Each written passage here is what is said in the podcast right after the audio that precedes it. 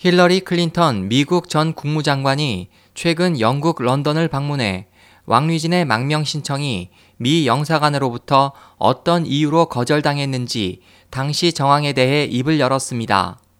이로써 지난해 왕류진이 도주했던 사건에 대해 난무했던 추측에 증거가 제시된 셈입니다.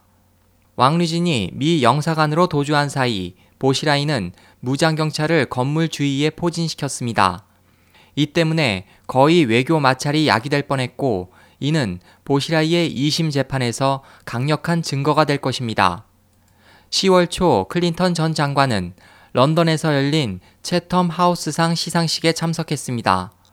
그는 재임 기간 동안을 회고하면서 왕리준과 청광청의 망명 신청을 처리했던 일에 대해 언급했습니다. 클린턴 전 장관은 왕류진이 보시라이의 아내 구카이라이가 영국인 사업가 닐 헤이우드를 살해한 일을 알고 있었고 미국의 보호를 요청했다고 밝혔습니다.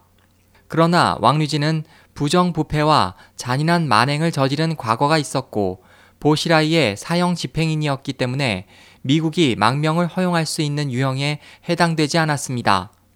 영사관은 곧바로 보시라이 수하의 경찰들에게 포위당했고 매우 위험한 상황이 됐기 때문에 미국은 왕류진의 망명을 거부했습니다.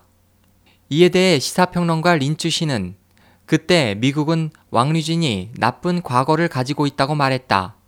미국 정부는 중공 관료 집단을 매우 잘 알고 있었다. 클린턴은 왕류진에 대해 잔인성이라는 단어를 사용했고 사람들은 그가 파룬궁 수련자에 대한 생체 장기 적출에 관련돼 있음을 생각하지 않을 수 없었다.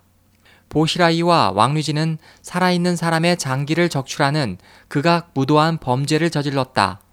나는 미국 정부가 관련 정보를 충분히 알게 됐을 것으로 믿는다고 말했습니다.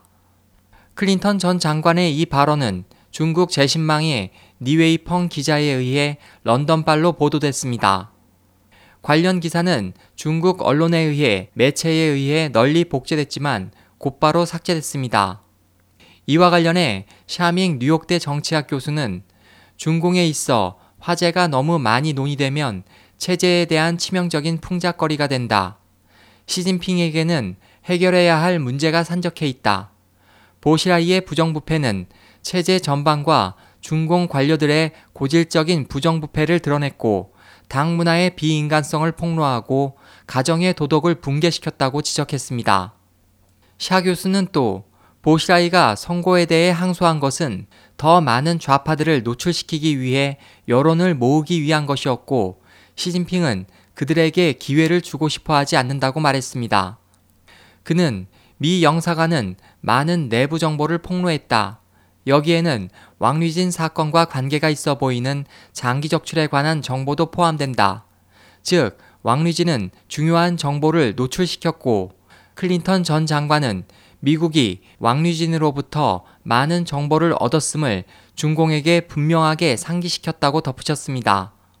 미 하원 외교위원장은 사건 이후 클린턴 전 장관에게 워싱턴과 베이징 간 외교 회담 내용을 공개할 것을 요구했으나 받아들여지지 않았습니다.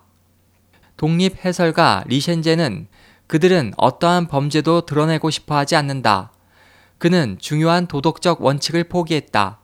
정부의 주요 인물이 되면 그러한 심각한 범죄가 발생한 것을 알았을 때 제일 처음 해야 할 일이 난처한 범죄를 피하는 것이 아니라 그 범죄를 멈추려고 노력하는 일이어야 한다고 지적했습니다. 클린턴 전 장관은 미국이 왕리준의 망명을 거절한 후 왕리준은 베이징에 진실을 전하고 싶어 했으며 미국은 왕리준을 내보내기 위해 베이징에 연락했고 본인은 미국이 관계자를 곤란하게 만들고 싶지 않아 조용히 처리했다고 말했습니다. 클린턴 전 장관은 중국이 미국의 재즈 같은 외교와 민주주의를 충분히 이해하지 못했다고 말했습니다. SOH 희망지성 국제방송 홍승일이었습니다.